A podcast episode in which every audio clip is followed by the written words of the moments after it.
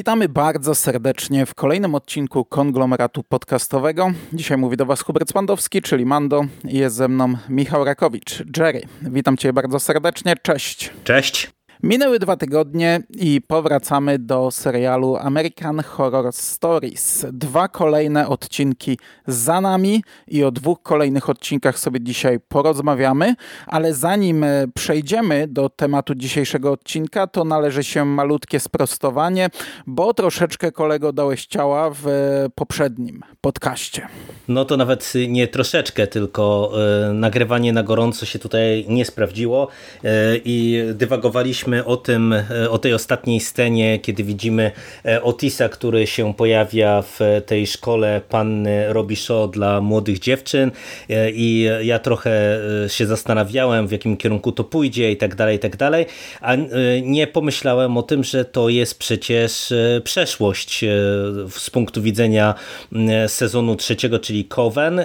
No i okazało się, że sami twórcy wprost powiedzieli, jakie jest nawiązanie i po pierwsze okazało się, że Otis to jest postać grana zresztą przez tego samego aktora, więc to jest totalna kompromitacja z mojej strony, bo już to powinno... Przez tego samego aktora, który grał jego ojca.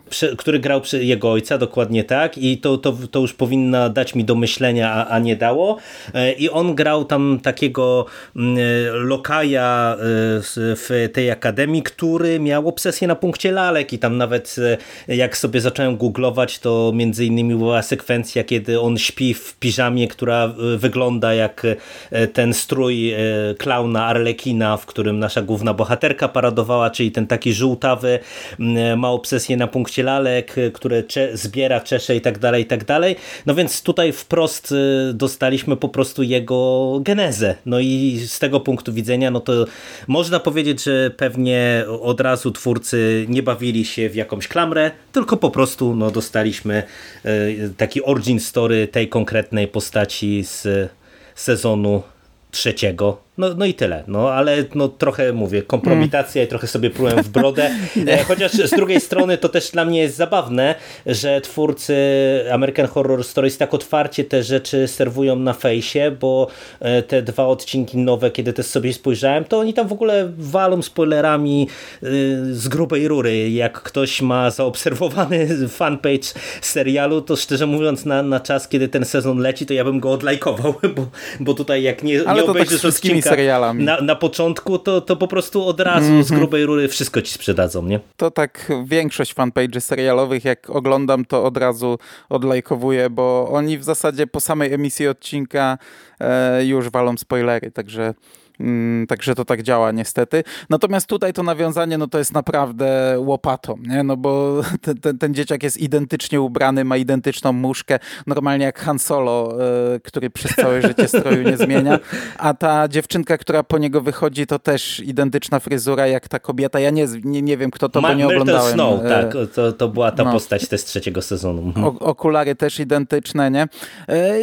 Jest fajne nawiązanie, choć łopatologiczne, ale fajna rzecz. A ja bym nie był tak jednoznacznie bym nie przekreślał, że oni jeszcze do tego nie wrócą, bo jeszcze mają dużo dziur do wypełnienia, ale no, też jestem spokojniejszy, że już się w to nie będą bawić, że to jest po prostu taki prequel, geneza i fajna zabawa i zamknięte. I teraz tutaj w tym sezonie może już nie będą nam serwować faktycznie takiej klamry jak w pierwszym, natomiast nawiązania mi się bawią, bo już w tym pierwszym odcinku, który dzisiaj będziemy omawiać, pojawia się na ekranie komputera reklama Aury, czyli tego systemu monitoringu z kolei z 2 odcinka i bardzo możliwe, że jest więcej takich nawiązań. Ja to wypatrzyłem przypadkiem, a nie wyszukiwałem, czy więcej takich smaczków, drobiazgów jest. To jest fajne, bawią się takim uniwersum w ramach tego konkretnego serialu antologii. Znaczy mi się wydaje, że w ogóle chyba w pierwszym sezonie, tak mi się przynajmniej kojarzy, że też chyba był taki motyw w którymś miejscu, że nawiązywali do wcześniejszego odcinka, także no ja też akurat to na plus oceniam tak naprawdę. W tych antologiach to też bywa tak, że są nawiązania w przyszłość. Ja to wypatrzyłem raz przy jednym serialu, gdy się cofnąłem do pierwszego odcinka. To są takie, których nie złapiesz przy pierwszym oglądaniu. Bardzo możliwe, że wiesz, w takich seriów tutaj też równie dobrze mogą się w to bawić. Także, no mówię, to wypatrzyłem przypadkiem i raczej nie staram się tam śledzić pod tym kątem, tylko bawię się odcinkami. Natomiast dzisiaj mamy dwa kolejne odcinki. Odcinek 3. i 4. drugiego sezonu pod tytułem Drive i Milkmaids. I myślę, że możemy przejść już do mięcha. Znów mamy dwie nowe czołówki do każdego odcinka. Znów chyba ta druga jest... Znaczy wtedy ta pierwsza była lepsza, teraz ta druga jest fajniejsza, bo w tej pierwszej mamy... no one są zawsze pod temat odcinka, czyli tutaj mamy samochody, jakiś morderca, w tle jakieś przyrządy à la Dexter, a w tej drugiej mamy jakieś zgniłe mięso, jakieś tak, robactwo, jakąś padlinę. No, ta druga robi wrażenie, fajna jest. A przechodząc do odcinków, ja nie będę od razu mówił nic o twórcach, bo ja ich po prostu nie znam. Przejrzałem sobie ich filmografię, zarówno reżyserów, reżyserki, scenarzystki chyba drugiego odcinka, bo w przypadku tego pierwszego z dzisiejszego zestawu to jest znów Manny Koto. Ja tych ludzi nie znam. Nie kojarzę nic, co oni zrobili, także ja przemilczam. Jak chcesz coś dodać, to możesz. Znaczy, no tutaj scenarzystką tego drugiego odcinka jest Our Lady J i to jest głównie pianistka z tego, co ja spojrzałem, natomiast ona też pracowała przy kilku serialach, bo między innymi przy Pose, które było świetnie przyjętym serialem, czy przy Transparent, także no ona ma jakieś doświadczenie także właśnie jako scenarzystka serialowa. No jak sobie tutaj poradziła, no to jak przejdziemy za chwilę do tego, no to się dowiemy. Okej. Pierwszy odcinek, Drive, to jest historia małżeństwa, bardzo otwartego małżeństwa, Mercy i Paul. Pierwsza scena pokazuje nam już Mercy w klubie wraz ze swoją przyjaciółką Piper i ona tam podrywa faceta, uprawiają seks w samochodzie, ona go po wszystkim wyrzuca z tego samochodu, wraca do domu, okazuje się, że w domu czeka na nią mąż, który akceptuje takie życie i w drodze powrotnej ktoś za nią jedzie. Ktoś jedzie, mruga światłami, w pewnym momencie uderza w nią i no, może się to kojarzyć z pewną miejską legendą i faktycznie ta miejska legenda jest tutaj przetwarzana, bo my dowiadujemy się, że działa jakiś morderca w klubach nocnych i że ludzie giną. Piper, czyli ta przyjaciółka, zwraca uwagę Mercy i raczej sugeruje jej, żeby zaprzestała tych swoich nocnych wypadów i opowiada jej również o tej właśnie miejskiej legendzie, czyli jeśli nie znacie, to kobieta wracająca do domu widzi, jak ktoś za nią jedzie i mruga światłami, myśli, że ktoś chce jej coś zrobić, ucieka, a okazuje się, że ten, który mrugał, widział, że na tylnym siedzeniu siedzi morderca i chciał ją ostrzec. No i morderca odcina jej głowę i zostawia na masce samochodu. Historia przetwarzana również w filmach i tutaj... Nasza bohaterka, gdy jest którejś nocy w klubie, widzi ten samochód, rozpoznaje kierowcę, w sensie nie, że go zna, tylko widzi go. Gdy za nim jedzie, zapisuje jego numery rejestracyjne i zaczyna go śledzić. Przychodzi do jego pracy, trafia do jego domu i... Bawimy się tą legendą. Nie wiemy, w którym kierunku to pójdzie. Nie wiemy, czy mordercą jest ten poznany facet. Nie wiemy, czy może mordercą jest mąż, który ewidentnie raczej jednak zaczyna sugerować, że nie jest mu na rękę ten układ. I nie wiemy tak naprawdę, co będzie tutaj rozwiązaniem. Czy podobało ci się taka zabawa z Urban Legends? Ogólnie podobała mi się ta zabawa i uważam, że to jest całościowo całkiem niezły odcinek, który trochę mi się wykłada na etapie końcowym, kiedy poznajemy motywację mordercy i to jakby co powoduje nim i jak działa, dlaczego działa w ten konkretny sposób, bo mam wrażenie, że to jest mocno niespójne. I szczerze mówiąc to trochę mam dylemat, bo udało nam się prawie że uniknąć spoilerów w tym pierwszym odcinku, a tutaj tak naprawdę, żebym wyłożył, co mi nie grało, to musiałbym jasno powiedzieć chyba, jaka jest końcówka i nie wiem trochę, co z tym począć, ale to jeszcze może zostawię na za chwilę. Natomiast poza tym samym finałem, to jest naprawdę całkiem spoko realizowane, bo my od początku widzimy, że i w tym małżeństwie jest jakaś tajemnica, bo to, że to jest otwarte małżeństwo, to jest jedno, ale oni tak rozmawiają półsłówkami, gdzie jest coś sugerowane, że coś jest pomiędzy nimi nie tak, albo że jest jakaś tajemnica w tym związku, czy to coś z przeszłości, czy coś, co jest właśnie tu i teraz, nie wiadomo do końca o co chodzi. Te sceny w klubach to są też całkiem spoko, bo one trochę w innym kierunku idą niż, mam wrażenie, można byłoby się spodziewać, tak tylko patrząc na to, jak tego rodzaju rzeczy są ogrywane. Jest od któregoś momentu dosyć krwawo i brutalnie, momentami jest też zabawnie, bo z kolei w końcówce jest jeden taki motyw, jak jedna z postaci rzuca, ale przecież to jest wszystko nie tak i mamy takie cięcie z takim po prostu potężnym twistem, to przyznam się szczerze, że rozbawiłem się dosyć mocno i parskłem śmiechem nad całej tej sekwencji. No i ogólnie to jest całkiem solidny odcinek. No mówię, wolałbym, żeby ten nasz morderca tutaj miał zupełnie inną motywację, ale to mówię, też wydaje mi się, że czy mam takie podejrzenia, że być może na etapie scenariusza tutaj ten wątek był poprowadzony trochę inaczej, a twórcy chcieli uniknąć wejścia w pewien schemat, który jest ostatnio dosyć mocno eksploatowany, no i zdecydowali się to rozegrać inaczej. No to mówię, może na sam koniec tutaj oznaczę jakąś strefę spoilerową i powiem prosto z mostu, o co mi chodzi. No zostawmy to na koniec, bo ten serial nie leci jeszcze w Polsce, więc w sumie udało nam się te dwa pierwsze odcinki bez spoilerów, więc tak to zachowajmy.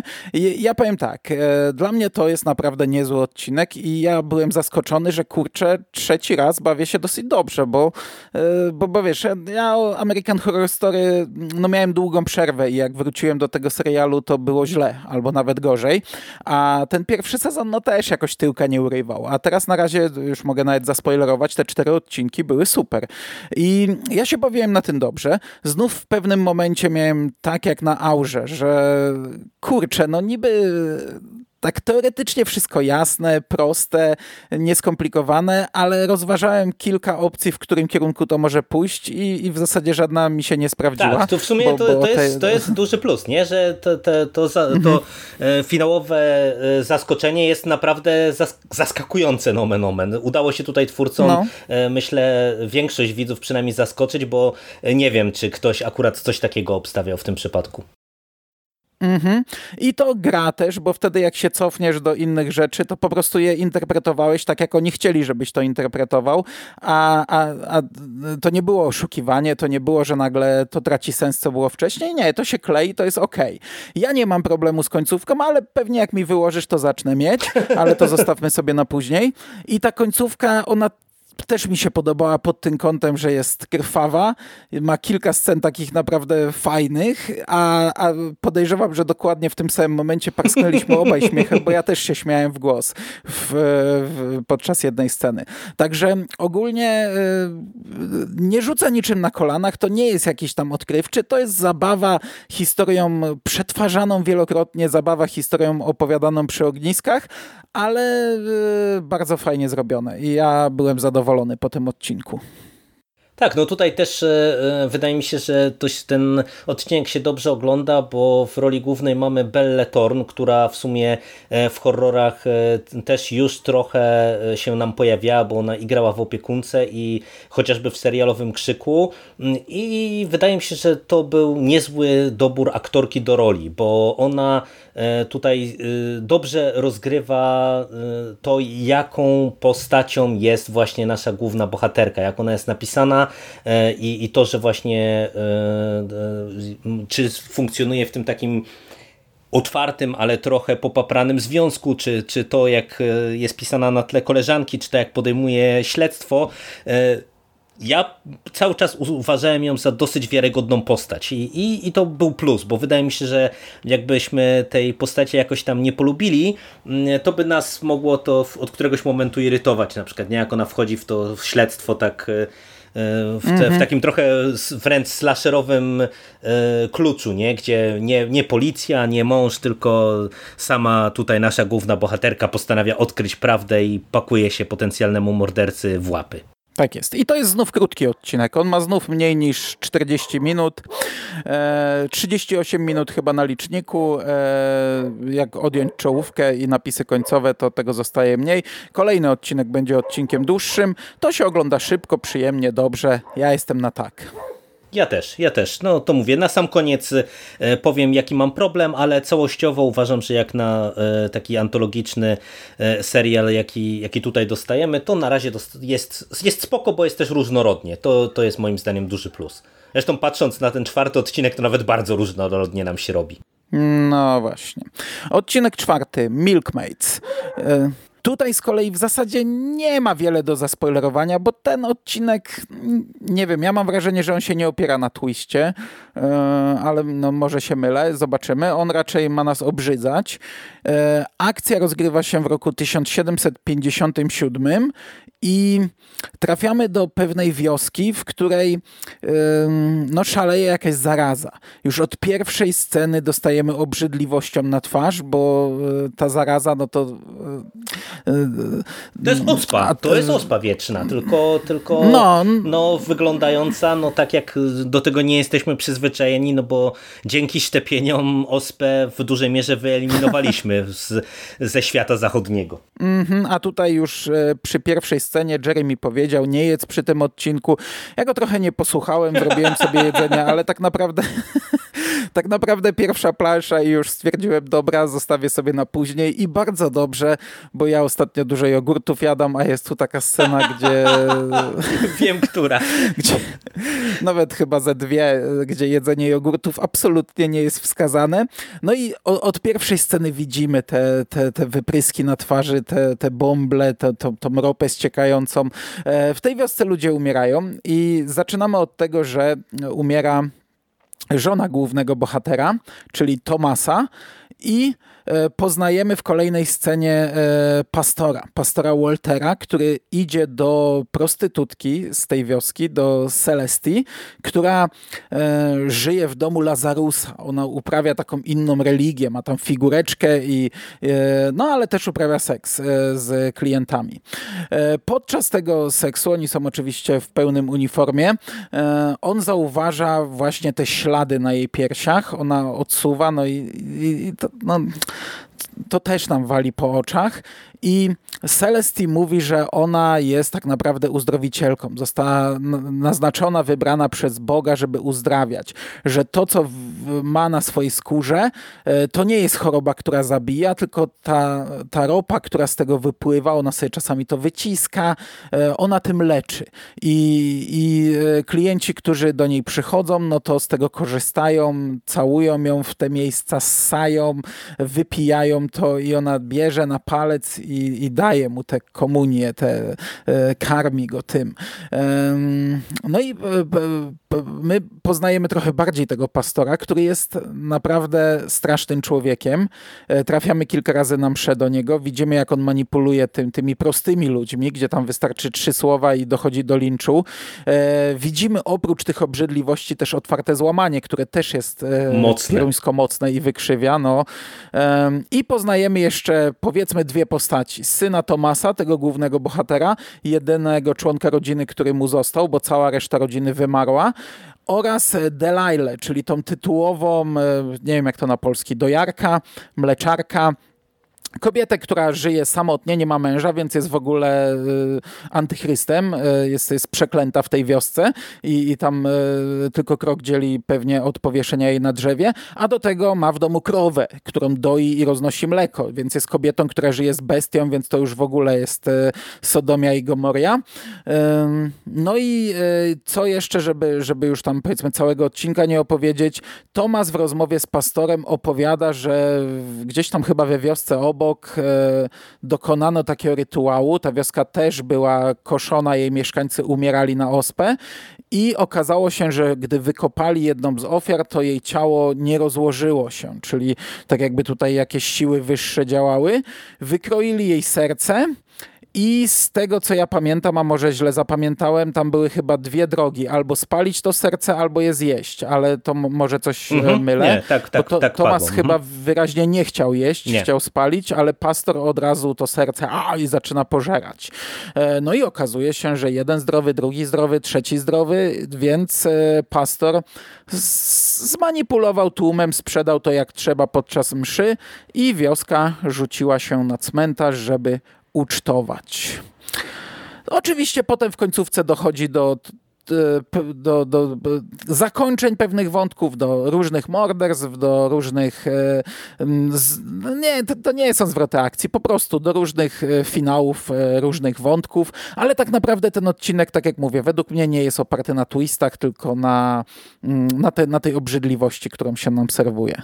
No ja ci powiem, że po seansie ja stwierdziłem, że to się ogląda jak taki wyjątkowo pokręcony i obrzydliwy odcinek jakiegoś programu popularno-naukowego, takiego fabularyzowanego, bo przyznam się otwarcie, że pierwsze co zrobiłem po seansie tego odcinka, to sprawdziłem datę z odcinka, jak to się miało do przypadków ospy, do szczepień na ospę. No nie jest do końca tak, że to jest 1:1, ale można tutaj wykorzystać naprawdę ten odcinek w formie rzeczy edukacyjnej, bo w sumie wszystko, co tutaj widzimy, no jest poniekąd zgodne z faktami. Tak, żeby nie wchodzić w spoilery. No bo ja tutaj tego nie poruszałem, że tu jest zderzenie nauki z wiarą, z religią, z fanatyczną wiarą, nie? Tak. Bo jednak kobiety, które tutaj mamy, no to przynajmniej jedną z nich, to jest taka, powiedzmy, prekursorka naukowców. Ona chce odkrywać, chce badać, nie? I dochodzi do pewnych wniosków, które oczywiście w zderzeniu z religią i z fanatyzmem religijnym są uznane za herezję, nie? Tak, no to jest w ogóle druga rzecz, że ten odcinek to jest po prostu jakieś no nie wiem, kombo z punktu widzenia konserwatystów straszne, bo on jest proszczepionkowy, feministyczny, antyreligijny i jeszcze do tego ma wątki LGBT w tle, więc to po prostu, to już nie wiem, to nie wiem, co jeszcze by mogło być, żeby bardziej tutaj niektórym obrzydzić całą tę historię. No i też jak spojrzałem później w komentarze właśnie na Face'a chociażby American Horror Stories, to raczej ludzie odsądzają ten odcinek od czci i wiary, że to jest w ogóle katastrofa. Poważnie? Tak, no jest jechany po prostu jak za przeproszeniem, jak z gównem. Ja po zakończeniu tego odcinka w pierwszej chwili, powiem otwarcie, byłem mocno skonsternowany, bo się zastanawiałem, czy tutaj twórcy, serwując bardzo ciekawą historię, ale przez właśnie te wszystkie elementy, które wymieniłem, to stwierdziłem, że nie wiem, czy ta forma taka mocno eksploatacyjna, mocno obrzydliwa, czy ona trochę nie dyskredytuje albo w pewien sposób kompromituje te treści, ale później stwierdziłem, że nie, że właśnie chociażby to, że ja pierwsze co zrobiłem, to się postanowiłem dokształcić, to, że to jednak działa, a sam odcinek moim zdaniem jest bardzo dobry. I nie wiem, czy to nie jest w ogóle odcinek, który się wybija na razie z tych wszystkich odcinków całego tego serialu na pierwszy plan, bo on jest odważny wizualnie, dosyć odważny tematycznie, jest długi, ale tego nie czuć.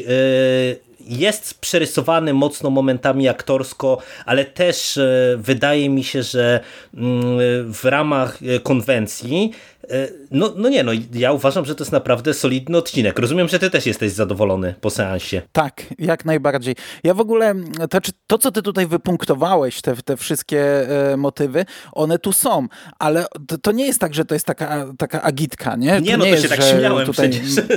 No, bo to tak by mogło zabrzmieć. Właśnie nie, przez to całe, jak to jest pokazane, fanatyzm religijny tak wygląda, a wyglądał w tamtych czasach, gdy lud był głupi. No tak, to jest połowa XVIII wieku przecież, nie? To wiemy, jak to wyglądało. To jest straszne, to się strasznie ogląda. Ja nie rozumiem, jeśli ktoś po tym odcinku tutaj krytykuje kobietę naukowca, a broni pastora Waltera, to nie ma ratunku dla ludzkości chyba, bo ja od tej strony to byłem przerażony. Po prostu, nienawidzę takich rzeczy, nienawidzę na to patrzeć, a niestety otacza nas to nadal w XXI wieku, tylko nie w takiej formie, nie? Ale zmierzam do tego, że przez to, w jakiej formie to jest podane, to nie bije w oczy, że tutaj, nie wiem, mamy jakąś homopropagandę, czy w ogóle propagandę szczepionek, czy coś w tym stylu, bo ogólnie cała tutaj forma jest... Mi to właśnie... pasuje to, jak bardzo przerysowany i obrzydliwy jest ten odcinek. Jak widziałem te dwie kobiety, które tutaj zakochały się w sobie, no to wiesz, to absolutnie nie czułem, że to jest jakiś tam Netflixowy, propaganda LGBT, tylko byłem trochę przerażony, bo wiedziałem, jaki los ich czeka. Nie? Wiedziałem, że już zresztą zobaczyłem, że ten psychopata, jeden mały socjopata ich zauważył, więc mówię, zostaną spalone na stosie. Nie? Zresztą wystarczy, że jedno słowo powie pastor i tutaj każdy był w niebezpieczeństwie. Taki Tomasz też w zasadzie cały czas był w niebezpieczeństwie, bo pastor dzieli i rządzi, nie? Co powie z ambony, to zostanie zrobione. Nawet tak, tam powie, przecież na samym początku jest taka fantastyczna scena, nie? Kiedy ten tylko jakąś sugestię rzuca, będąc w kościele, pastor najpierw mu tak przyklepuje, po czym bierze go na stronę i nigdy więcej, bo ja tu rządzę i nie waż się podważać mojej władzy. Mi się, nie? Także mnie się ten odcinek bardzo podobał. On jest dłuższy, tak jak powiedziałem, ale tego jakoś się nie czuję, bo on ma chyba 49 minut, jeśli dobrze pamiętam, i jest naprawdę momentami przerażająco obrzydliwy. Ja wiem, że żyjemy w czasach, gdzie ekstremalny horror jest na porządku dziennym i widzieliśmy mnóstwo rzeczy, czy czytaliśmy mnóstwo rzeczy, ale kurczę, naprawdę nie jedźcie przy tym odcinku. Tak, ja, żeby nadać może pewnego kontekstu, to przyznam się otwarcie, że ten odcinek na mnie mocniej działał niż Smutek, czyli The Sadness, dosyć głośny horror ekstremalny, który właśnie w tym roku trafił między innymi na ekrany kin, i pomimo tego, że tam się dzieją dużo mocniejsze rzeczy, to tutaj jakby ta obrzydliwość jest tak podawana w taki sposób, że nie wiem, mnie aż po prostu naprawdę wykręcało w wielu momentach. No bo to wiesz, to są sceny połączone z seksem, sceny połączone z obrzydliwym seksem, bo jakiś stary dziad ssający owrzodzenia i mający na twarzy zacieki z tego, No tak. Ale to mówię, to jest naprawdę fajny odcinek, bo według mnie tu się też udało to, że mamy zupełnie inną tematykę i właśnie inną konstrukcję odcinka, bo do tej pory w zasadzie te dwa wcześniejsze chociażby, one były trochę, mam wrażenie, w takim stylu jak, nie wiem, jak opowieści, skrypty albo creepshow, czyli że ma nas to doprowadzić do tego finałowego twistu i zostawić nas jako widzów z tym zaskoczeniem. A tutaj, tak jak mówisz, ten odcinek jest inaczej zupełnie poprowadzony. Tu jest ważniejsza historia, która od pierwszych scen w zasadzie widzimy, z czym tutaj będziemy mieli do czynienia. Jasno nam komunikują, o czym będzie ten odcinek i jak to będzie poprowadzone. I bardziej nas interesuje właśnie, jak to, czy gdzie dojdziemy, jak daleko się tutaj posuną poszczególne postaci w swoich działaniach, niż żeby to były takie tanie twisty, które po prostu mają nas, nie wiem, zostawić z rozdziawioną buzią. Także Także to też mi się podobało, że przy tej odmiennej tematyce podeszli tutaj od tej strony scenariuszowej, formalnej też do tego inaczej. Dobra rzecz. Mm-hmm. No, najbardziej odstający formą i treścią odcinek na razie w tym sezonie i ja się zgadzam, że to jest czołówka całego serialu i też się zgadzam, że te dwa poprzednie, pomimo tego, że dobre i w poprzednim zestawie ten drugi ocenialiśmy wyżej, teraz ten pierwszy też całkiem wysoko, to one jednak dość podobne na zasadzie właśnie twistu, a tutaj bardzo mi się to podobało. Jeśli chodzi o aktorów, no to kobiecej części raczej nie znam, ta Celestii to w ogóle ma tam tylko kilka filmów na koncie, natomiast męską powinniśmy znać. Tak, no tutaj Cody Fern to jest jedno ze stałych nazwisk w obsadzie American Horror Story już od kilku sezonów. On grał na pewno w Apokalipsie, grał w 1984. Ten pastor jest grany przez Setha Gabela, który też się nam pojawiał w American Horror Story w Double Feature, o którym my akurat nie rozmawialiśmy, bo go chyba nie obejrzał żaden z nas, z tego co pamiętam w końcu. Jeszcze nie, ale obejrzymy. Tak, obejrzymy. Kiedyś do tego dojdziemy. Także no, dla fanów no to też na pewno fajna rzecz, nie? No bo to zawsze myślę warto punktować te powroty, bo w tym poprzednim sezonie też mieliśmy takie znane z tej głównej serii twarze. Okej, to wiesz co, to chyba jesteśmy na półmetku, bo tak jak przy pierwszym sezonie nie wiedzieliśmy do końca, ile tych odcinków będzie, tak teraz widzę, że IMDb pokazuje ich jednak 8, chociaż przed 2 tygodniami było 9, więc w sumie wyrównali nam ładnie parzystą liczbę i po tym półmetku ja jestem zadowolony. No tak, ja też uważam, że ten sezon jest póki co lepszy. To nadal nie jest może coś, co rzuca na glebę, no ale na przykład ten ostatni, 4 odcinek póki co jest bardzo fajny i no chciałbym więcej takich właśnie odważnych, innych od tego, co normalnie w horrorze dostajemy odcinków i no bardzo czekam, co nam jeszcze zaprezentują tutaj twórcy. No okej, no to myślę, że możemy na tym zakończyć i jak chcesz, to 2 zdania o zakończeniu odcinka 3, Drive, czyli teraz wy, drodzy słuchacze, jeśli nie chcecie słuchać, to dziękujemy wam bardzo. Tak, no w 2 zdaniach ja to, co powiedziałem, czy tak zasugerowałem, że mam podejrzenia, że mogło to wyglądać inaczej w pierwotnej wersji scenariusza, tu miałem na myśli to, że trochę ten scenariusz pachnie mi wpisaniem go w Me Too, czyli że mamy naszą główną bohaterkę, która jest na przykład ofiarą gwałtu i która mści się w ten sposób na mężczyznach i dlatego nie podoba mi się ta ostateczna motywacja, którą w odcinku mamy, dlatego że ona tam wykłada w którymś momencie, że zobacz i pokazuje taką zmianę skórną, której ja w zasadzie nie widziałem prawie. No, mamy przed oczami piękną... Już na samym początku ona była raz pokazana. Tak, nie? Jak ona wróciła z pierwszej randki, to zmywała z twarzy makijaż i on jej mówił, że nie zakrywaj tego, bo to jest twoja część, to jest piękne. Nie? No tak, ale wiesz, ale to jak ona tam mówi, że właśnie ma tę zmianę i że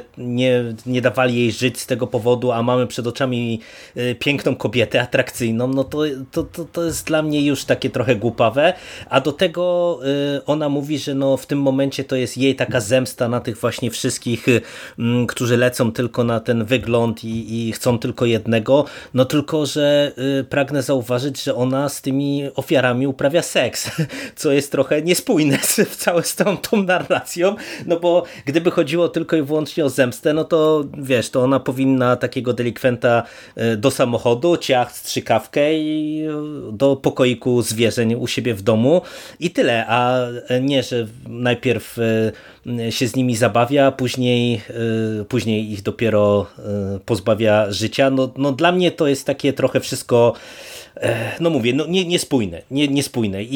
I nie wiem, czy tak było, to są tylko moje domniemania, no ale tak czy siak, nawet jeżeli tak nie było, no to według mnie ta motywacja, którą dostajemy i ten sposób działania, no mi nie gra, nie? Bo to powinno wyglądać inaczej według mnie. Znaczy wiesz, no my jesteśmy dorosłymi ludźmi, inaczej patrzymy, a pamiętaj, że dzieciaki są okrutne, nie? Ona pewnie od dziecka to miała, więc no jak miała 8 czy 5 lat, czy 7, czy 10, to nie była jeszcze piękną kobietą, a pewnie łatka przylgnęła, nie? I pewnie jednak całą młodość była pewnie jakimś pośmiewiskiem. No ja wiem, że to w szkole tak może wyglądać, nie? No ale nawet jeśli, no to wiesz, sam ten modus operandi tu i teraz, tak, no jest niespójny. Z tą resztą faktycznie, ja tu mówiłem, że ten twist nie wywraca nam tego, co było wcześniej, ale tu masz faktycznie rację. Mamy jedną scenę seksu, no i jedną z kobietą, ale tej kobiety to nie wiemy, czy ona ją zamordowała, czy nie. Nie zamordowała, no bo tam przeszkodziła jej ta przyjaciółka. Natomiast trzecia ofiara, to tam nie było seksu, ale to było akurat wymuszone, ale to masz rację, bo tego seksu tutaj w zasadzie nie powinno być, on był tylko po to, żeby nas oszukać. Czyli tak jak powiedziałem, że w momencie twistu te wcześniejsze zmyłki miały sens, to ta faktycznie nie miała. Rzeczywiście, ten seks był bez sensu. No i dlatego mówię, no trochę sam ten finał mi trochę to popsuło, ale no mówię, za to naprawdę uważam, że to jesteśmy w tej strefie mikrospoilerowej. Uważam, że ta scena, kiedy ona tak się nagle zastanawia i mówi, to jest wszystko nie tak. I ja tak sobie pomyślałem, aha, czyli ona go teraz wypuści, a ona mu wbija tą maczetę w głowę. To po prostu... I to tak od niechcenia, nie? Tak. Przechodzi i tak se jeps na bok. Tak, no po prostu naprawdę śmiałem się w głos, nie? Nie wiem, jak to o mnie świadczy, ale śmiałem się w głos.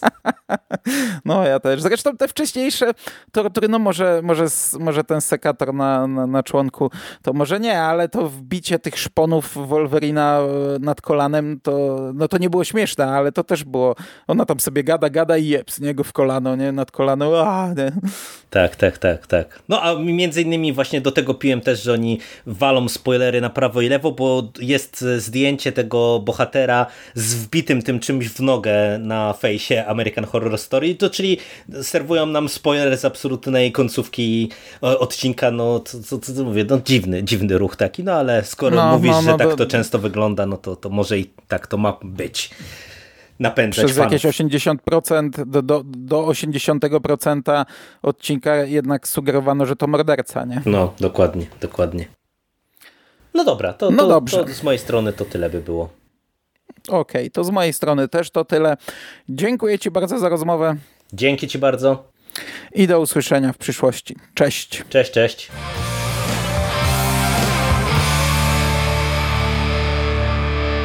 You finished? Man. Game over, man. It's game over. What the fuck are we gonna do now? What are we gonna do? It's over. Nothing is over! Nothing! You just don't turn it off!